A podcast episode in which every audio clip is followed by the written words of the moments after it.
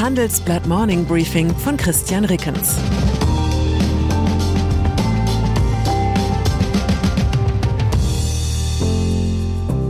Guten Morgen allerseits.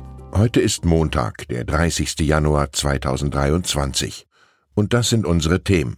Freihandelsabkommen. Scholz wirbt um Mercosur. Atomabkommen. USA schließen Militärschlag gegen Iran nicht aus. Friedensabkommen. Über was haben Russland und die Ukraine 2022 verhandelt? Nach einer kurzen Unterbrechung geht es gleich weiter. Bleiben Sie dran. Willkommen in der Zukunft der Technologie mit dem Handelsblatt Summit Zukunft IT. Seien Sie Teil der IT-Flagship-Tagung des Handelsblatts, bei welcher führende Köpfe der IT-Branche zusammenkommen, um die neuesten Trends und Herausforderungen der digitalen Transformation zu diskutieren. Vernetzen Sie sich mit Branchenführern und finden Sie Lösungen, die Ihr Unternehmen voranbringen. Exklusiv für unsere Podcast-Hörer sichern Sie sich jetzt 20% Rabatt auf Ihre Anmeldung. Besuchen Sie zukunft-it.jetzt und verwenden Sie den Vorteilscode Podcast. Handel. In die Beziehungen zu China und erst recht Russland ist eine gewisse Ernüchterung eingekehrt. Nun erinnert man sich in der deutschen und europäischen Handelspolitik plötzlich wieder an alte Bekannte, denen man lange Zeit höchstens mal eine Weihnachtskarte geschickt hat. Bundeskanzler Olaf Scholz warb zum Auftakt seiner viertägigen Reise durch Südamerika für einen zügigen Abschluss des Freihandelsabkommens zwischen der EU und den Mercosur-Staaten Argentinien, Brasilien, Paraguay und Uruguay. Scholz sagte im Anschluss an ein Treffen mit dem argentinischen Präsidenten Alberto Angel Fernandez, die Verhandlungen haben nun schon lange genug gedauert. Ein Kanzlersatz, dem man uneingeschränkt zustimmen kann. Die Gespräche über das Freihandelsabkommen laufen seit 1999 und wären damit länger als manche Diplomatenkarriere.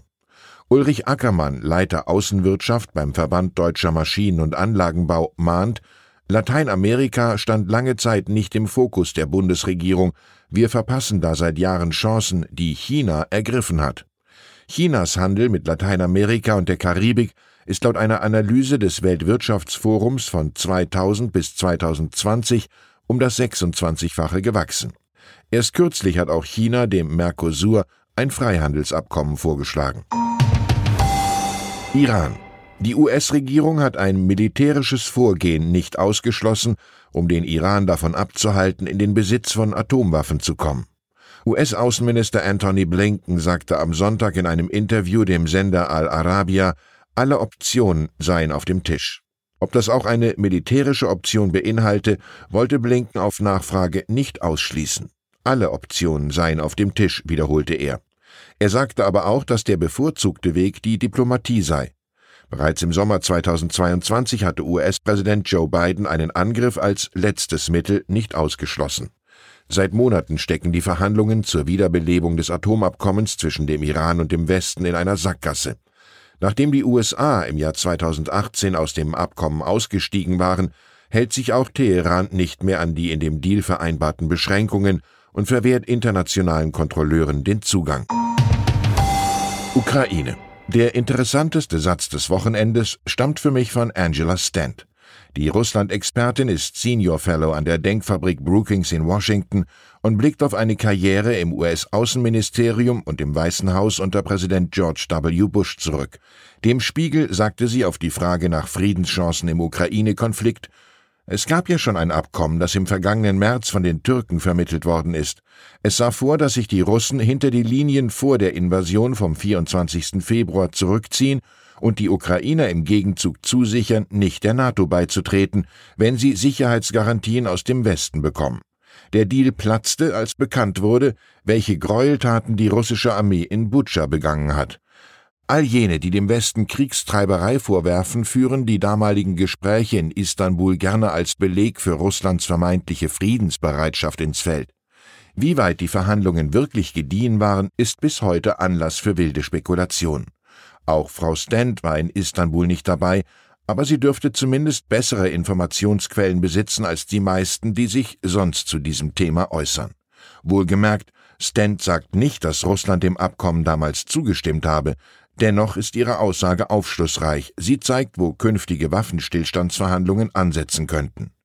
Insofern ist auch hilfreich, was Kanzler Scholz dem Tagesspiegel einmal mehr bestätigt hat, dass er bei Bedarf auch künftig mit Russlands Präsident Wladimir Putin telefonieren werde, weil es nötig sei, dass miteinander gesprochen wird.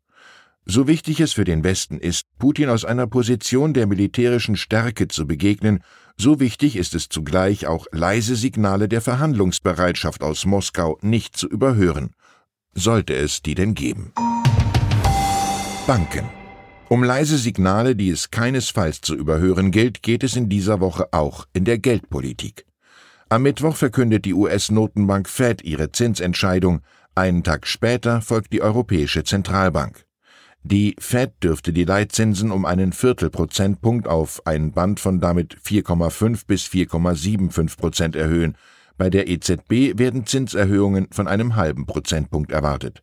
Für Spannung sorgen die Notenbanker vor allem mit ihren erwarteten Aussagen zur künftigen Geldpolitik. In den vergangenen Wochen haben Fed-Chef Jerome Powell und EZB-Chefin Christine Lagarde mehr als einmal betont, dass sie die Leitzinsen weiter erhöhen werden und dass an Zinssenkungen in diesem Jahr nicht zu denken ist. Vor allem wegen der zuletzt gesunkenen Inflationsraten wetten die Finanzmärkte nun aber doch darauf, dass die Fed die Zinsen spätestens ab Herbst wieder herunternimmt. Wenn Paul dem am Mittwoch erneut entgegentritt, wird das nach Ansicht von Thomas Altmann, Portfoliomanager beim Vermögensverwalter QC Partners, die Erholung an den Börsen beenden. Die Experten sind sich in ihren Prognosen recht einig, was aber keineswegs bedeuten muss, dass es geldpolitisch vernünftig ist, den vorweggenommenen Hoffnungen der Börsen zu entsprechen. Schließlich liegen die Inflationsraten auf beiden Seiten des Atlantiks noch immer deutlich über der Zielvorgabe von zwei Prozent. Steigende Zinsen sind dabei nicht für alle Branchen schlecht, vor allem für Banken bedeuten sie höhere Margen im Kreditgeschäft. Wir erwarten durch die steigenden Zinserträge positive Ergebnisse der europäischen Banken, sagte DRBS Morningstar-Analystin Sonja Förster. Ergebnisse und dann sind da noch zwei Entscheidungen von nationaler Tragweite, auf die es sich am heutigen Montag hinzufiebern lohnt. Da ist zum einen das Urteil des Bundesfinanzhofs über die Rechtmäßigkeit des Soli. Zum anderen wird in Wuppertal das Zootier des Jahres bekannt gegeben. Die Ehrung vergibt die Zoologische Gesellschaft für Arten- und Populationsschutz ZGAP. Sie will damit Bewusstsein für stark gefährdete Tierarten schaffen, die bisher kaum oder gar nicht im Fokus der Öffentlichkeit standen. Ein Ziel, dem die ZGAP im vergangenen Jahr in vorbildlicher Weise entsprach, als sie das Pustelschwein zum Zootier des Jahres wählte. Nicht geklärt ist allerdings, ob sich der philippinische Allesfresser im Fokus der Öffentlichkeit wohlgefühlt hat. Ich wünsche Ihnen einen Wochenstart, an dem Sie Ihr inneres Pustelschwein überwinden. Herzliche Grüße, Ihr Christian Reckens. Zur aktuellen Lage in der Ukraine. Die Türkei könnte laut Erdogan nur Finnlands NATO-Beitritt zustimmen.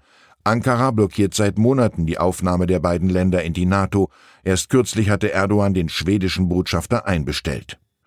Überzeugte Europäer. Der frühere NATO-General Petr Pavel siegt mit überraschend großem Vorsprung vor seinem populistischen Konkurrenten und wird neuer Präsident in Tschechien.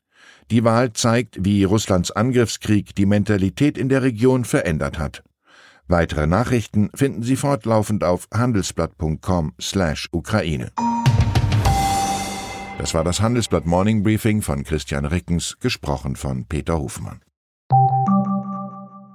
Bist du auf der Suche nach Inspiration und Netzwerkmöglichkeiten? Dann ist das Summer Camp der Handelsblatt Media Group genau das Richtige für dich. Treffe über 800 EntscheiderInnen, nimm an interaktiven Workshops teil und werde Teil der einzigartigen Camp Community. Wir wollen gemeinsam mit dir die Zukunft unserer Wirtschaft gestalten und aktuelle Herausforderungen angehen. Erfahre mehr und sichere dir noch heute dein Ticket auf hmg-summercamp.de.